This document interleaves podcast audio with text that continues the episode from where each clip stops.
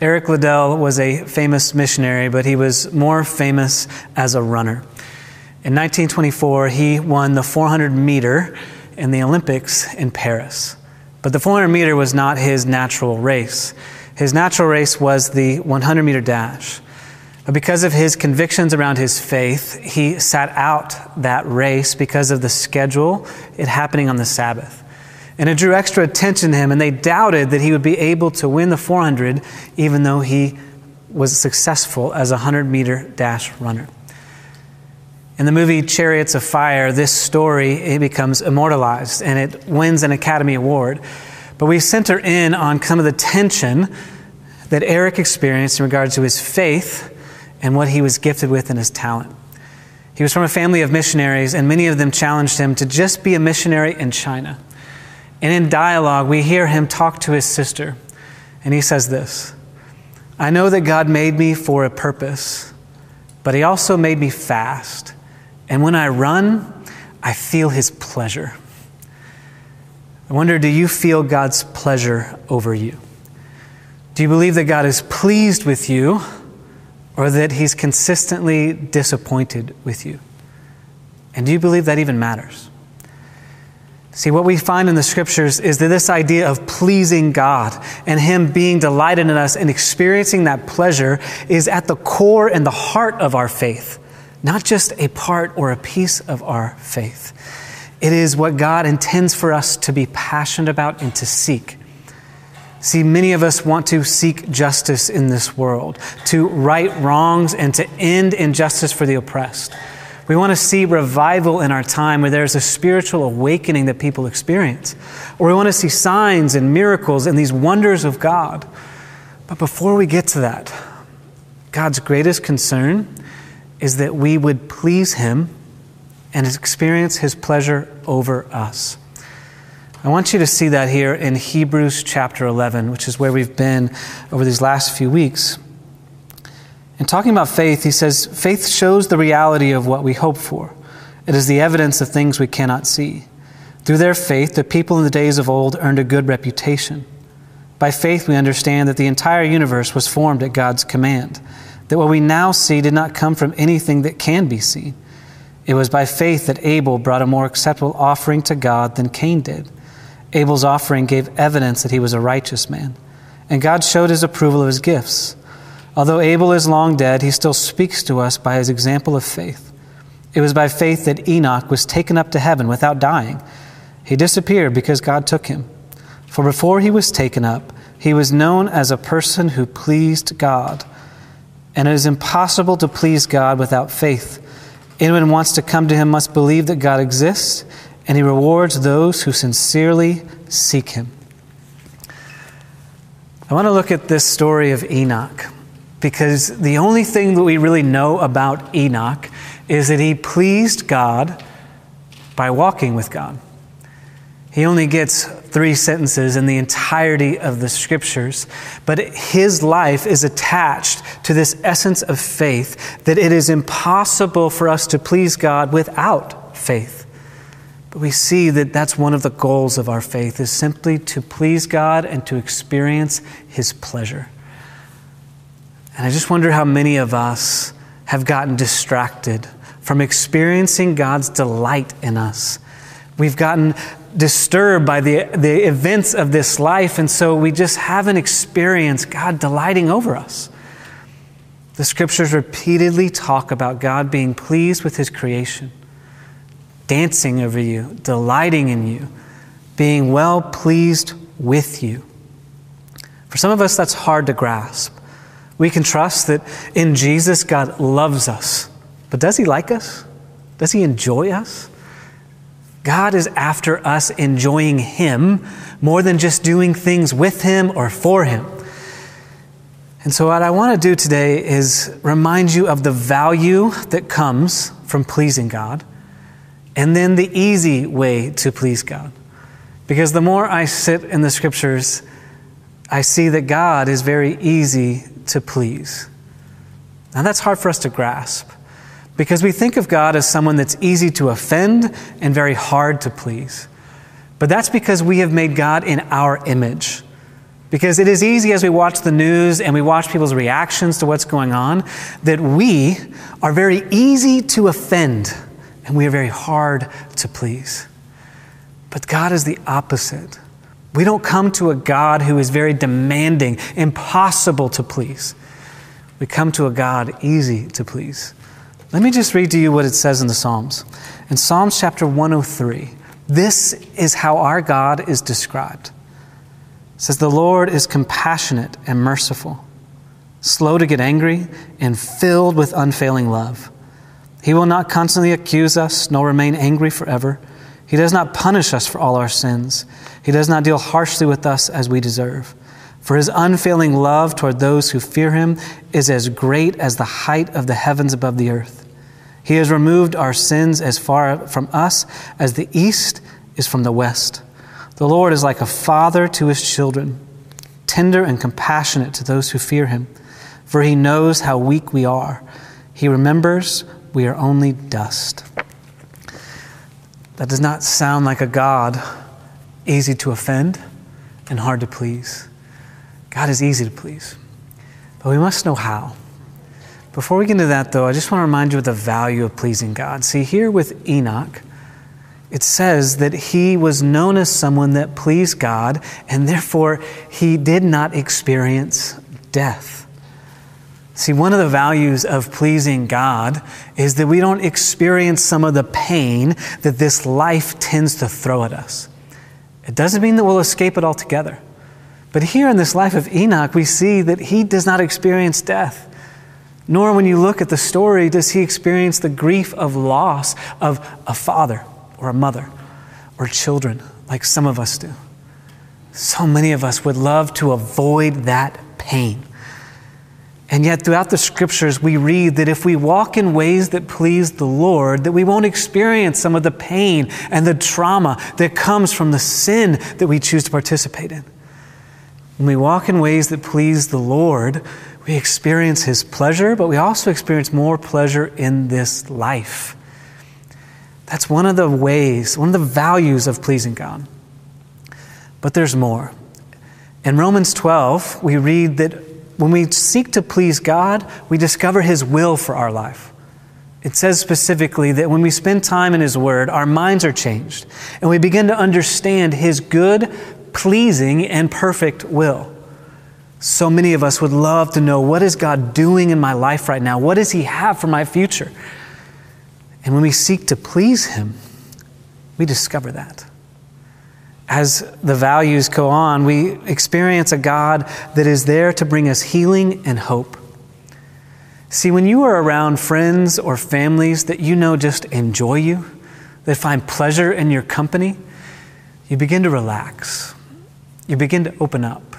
You begin to share the areas of your life that are hardest because you know that they will not judge you, but they will try to help you. The same is true when you discover that God is pleased with you. When you begin to walk with Him and discover that He enjoys your company, you begin to open up. And those areas of trauma become places where He can triumph. Those areas where you are despairing, He can speak hope into. This is one of the values as we seek to please God. The fourth is that we find peace. Proverbs 16 9 says, When a man's ways please the Lord, he makes even his enemies live at peace with him. Those obstacles, those difficulties, those things that seem to steal your peace, they don't have to steal your peace when you're pleasing God. When you find yourself in his pleasure, even that is a place of peace. And the last value that I want to highlight on what it is to please God is that of freedom. I want you to think about experiencing a performance review at work or grading on a paper if you're a student. When you are told that you're doing a good job, when you go through that review process and you get affirmed, it gives you this freedom to run after what you were intended to do. Like Eric Liddell, you run and you experience his pleasure. And so then when you hear God say He is pleased with you, He delights in you, you have this freedom to run after all the purposes that He has for you. See, when we talk about these values of pleasing God, we're really speaking to this motivation at the core that we want to know what's in it for us when we try to go after it in this way. But when I think about this and meditated on, on this more, I discover that God wants our faith to be fun. Sometimes we don't think of faith and fun as coexisting. Too often we think of faith as this struggle and overcoming, and, and then there's this some mon- moments of delight and joy. But God invites us to have faith to experience fun in this life, no matter what's happening in this life. But we tend to think about it the other way around. When life is good, it's easy for us to believe God is good. But what God says is when you trust that I am good, and you experience my pleasure in a relationship, then no matter what life throws at you, you can still experience joy. What I want for you, and what I want for me, is to not just be motivated by what's in it for me, but just to have fun with God, to walk in this faith in such a way that I experience joy no matter what is happening. And we need a lot of that right now. It feels like we're in the dark days of a grim winter and we can't wait for it to end. The good news is there's less winter ahead than behind us, no matter what that groundhog said. But even in the midst of a grim winter, even in the midst of uncertainty, faith offers us fun. And it doesn't have to be about overcoming challenges, it can just be about experiencing things with God. I was reminded of that a couple weeks ago with my daughter we went skiing, and it was the first time we've been skiing for a couple years. And so initially, she was very cautious and safe.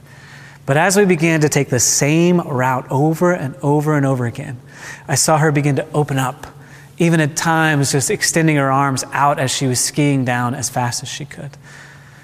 And I tried to challenge her and say, hey, why don't we go do those black diamonds? Because we were doing the same route over and over and over again. And on the lift, she said, Do you know why I want to keep doing it this way? I said, No. And she said, I just want to have fun. and I thought in my head, what a concept. Because so much of my motivation is about overcoming challenges, conquering the next task. And she just reminds me just to have fun. And God wants to remind you just to experience joy in Him, just for the joy just to sing for the experience of joy, to dance to worship music, for the experience of dancing with God, for praying and talking with Him, just for the joy and the fun of being in His presence. God wants this to be a relationship of pleasure and delight, not of drudgery and obligation. There is so much value in just seeking to please Him. And it's found merely in just finding joy at its core and the author and the creator of joy by being in his presence. See, that's all that God asks of us. That's why there is an easy way to please God. And when we think about an easy way to please God, I want to remind you that there are very hard ways to please God, and many of you try it. There's two I want to focus on. The, the first is apathy, and the second is achievement, because I think that's where we're tempted right now. And the first is just an apathy of does God actually care? We actually see that with Cain and Abel in this story. Abel thinks that God cares about what he's going to offer to him. And so he takes good uh, care in what he gives to him of what he has grown and made. Cain thinks God doesn't really care what I produce for him. Like, so if I give him this, it doesn't really matter. And he gives him a careless gift. He gives him careless time. Doesn't even really give attention to what God may want right now, in the midst of life's challenges and struggles and bad news left and right and COVID not being over, too many of us have chosen apathy towards God. We are missing out on being aware of God's presence in every single moment, in the mundane, not just the monumental. So we need to reject apathy. But the second is too often a temptation for us, and that's one of achievement where we take this religious approach of, I'm going to do the right thing for God, and then He'll be pleased. And if I do the right thing, then He's going to return to me in a transactional relationship.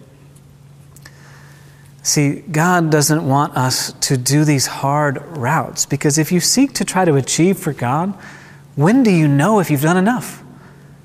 scriptures say you can actually never do enough because we're dealing with a perfect and holy and righteous God. And all of us fall short of that, except for Christ. Christ has done all the achieving. Christ rejected apathy and entered in to the moment. And in the face of those things, the easy way to please God is shown in this life of Enoch. The first is simply faith, and the second is just to simply walk with God. In faith, it says that we must believe that God is real and a rewarder. Not just that he exists, though that matters. And not only that he exists as some distant deity, but he's real and present now. And if something is real, you don't ignore it. If a human is real right in front of you and around you, you don't just pretend it doesn't exist. And so you engage with God because he is there to engage with you. But the second is that he rewards those who engage with him. See, God's goodness is that He is such as a father who has compassion on His children, but He can't wait to give good gifts to His children. He is the Father of every good gift. And He is longing for you and I to trust Him in that. And too many of us are doubting that right now. But every time you doubt, the scriptures tell us look back and remember. Remember the gospel of Jesus Christ that even though you didn't deserve it, He died on your behalf to destroy everything that separated you from this pleasurable relationship, so that in His resurrection you could have life and life abundantly. And in Romans, we're reminded that if, it, if He did not spare His only Son, but He gave Him that, how will He not freely give you all things? See, when it comes to faith, it is believing that what God says He will do, he does. And God has said He will provide for your every need, and He will provide for your every need. God says He longs to heal you, that He is the healer. And so God says, I will heal you. And we hear that and we say, But I have this physical ailment that I've dealt with forever. And yes, God wants to heal your body temporarily. But we all know that healing physically is always temporarily. It is a temporary blessing that you would seek the true healing of your soul, of your mind, of your relationship, of reconciled with God. See, God is faithful. If He says it, He'll do it. He is a man of His word. And so He invites us in this easy way to please Him, just to trust that He's faithful. But the second is when we look at Enoch, we discover that Enoch didn't please God because of his performance. We don't actually know if he did anything for God. It says Enoch pleased God by simply walking with God. Now, when we hear that phrase, walking with God, there can be a hyper spiritual version. And, and growing up and being in, in the church and being in faith, there were a lot of times where people would say, How is your walk with God? And so many times they just meant your spiritual disciplines. Are, are, you praying with God daily? Are you reading His Word? Are you doing these religious things you're supposed to be doing? How is your walk with God? But this isn't some mystical spiritual walking, metaphorical. What they were experiencing was very literal.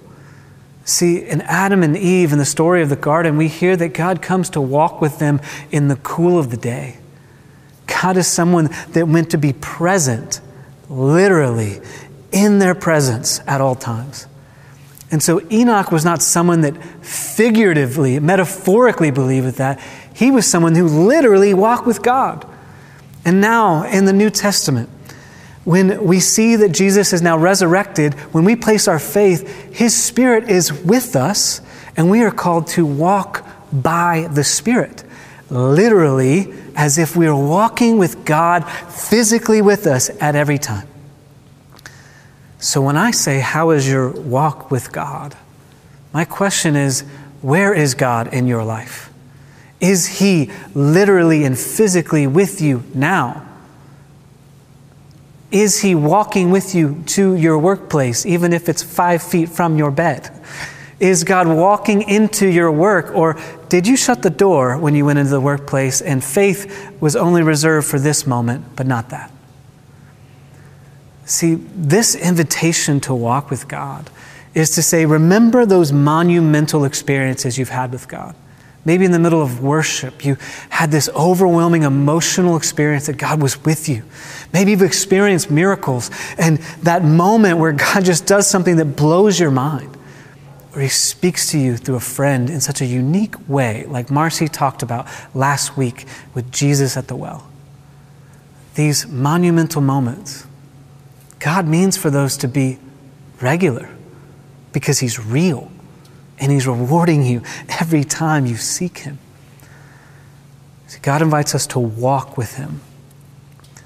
And when we look at the life of Enoch, we are set free from thinking that we can do something to God to make Him pleased with us, other than just being with God in His presence. So, how is your walk with God? See, I think there's three ways that we walk with God that we need to address right now. The first is that some of us are not walking with God at all. We're actually hiding from God. That's what Adam and Eve did when they failed God. They felt guilt, they felt shame, and so they just avoided God. They es- tried to escape from God as if God didn't know what they had done, but God goes after them. God wants to keep walking with them. God keeps wanting to be with you because He's not asking you to be a perfect walker, He's asking you to persistently walk with Him that when you are imperfect, when you fail to live up to his standards, just to come back to him. See, because Enoch is not the only one who escaped death in the Bible. We read of Elijah the prophet, but Elijah the prophet was a very flawed prophet. He did not do what God asked him to do regularly. He actually ran from God over and over and over again. But he always came back. He always came back.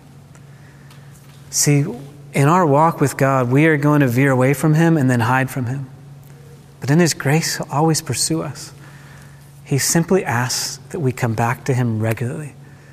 And we do so through repentance, acknowledging our sin, and saying, We're going to go the other direction with you, God. We do so just by returning to Him as we would a faithful friend, a faithful parent, a faithful lover. Someone that we would come back and say, I'm sorry. And we would experience that reconciled relationship. Where are you hiding from God? All of us have a place where we're hiding from Him. There's places where we said, please enter in and lead me. And there's others where we're like, not that area, not right now. Some of us have said, I want you to lead me as I pray, but don't touch my money. I want you to lead me in my relationships, but don't touch my career. I want you to lead me in this way, but don't tell me where to live. God wants to walk with you in every part of the day. Where are you hiding? And how do you let God walk with you into the hiding place? Because as we see with Adam and Eve, He graciously covers over any sin, any failure, and then redeems it for us. But the second version of walking is those destination walkers. And those of us who are New Yorkers, we know what that means. See, when we walk around the city, most of us have a goal in mind and we are racing towards it. I'm a destination walker. I'm a fast walker, and I believe everyone should be a fast walker. When I go walking with my family, my family often reminds me, hey, Dad, you're walking ahead of us. Why don't you walk with us? See, in this way, when we do that with God, we're not letting Him lead the way. We're just trying to run after what we want. We're just trying to get where we know we're going. If God wants to come along, great. but I got a goal in mind. Some of you right now just need to slow down, sit with God. And that may feel uncomfortable.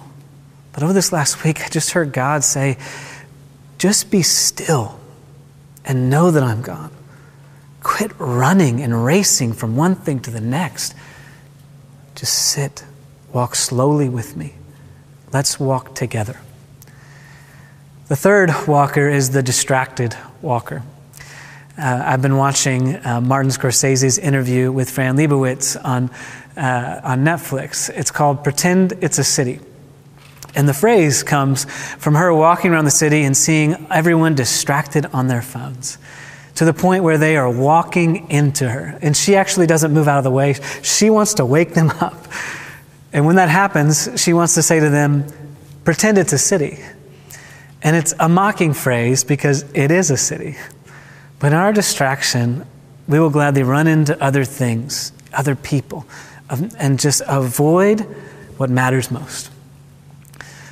And as a distracted walker, the invitation is to pretend God is with you because God is with you. It's to stop being distracted. Because when you begin to focus on God, you discover that He is better than whatever is on your screen. He is more hopeful than every news that you want to watch. He is more accepting than any person you'd ever want to spend time with. How are you distracting yourself from simply walking with God? God is easy to please. And He wants us to be a people who seek justice. He wants us to be a people that seek after revival in this city, that rebuild it in His image, not in the image of mankind. He wants us to be a people that experience signs and wonders and miracles and healing and all that life has to offer. He wants us to have that. But it begins by simply seeking His pleasure and experiencing a relationship of pleasure. And that starts with faith and simply walking with God. How is your walk with God? However, it's been this week, however, it's been this year, however, it's been for years, his invitation is to not try to make up for lost time, but his invitation is come walk with me. Come walk with me. Let's pray. Father, I thank you that you want to have fun with us, that you want us to enjoy your pleasure over us, that you want to invite us into a relationship of joy and peace. God, forgive us for how we're running after other things. But let us do exactly what you've called us to by walking with you and experience your pleasure. I ask this in Christ's name. Amen.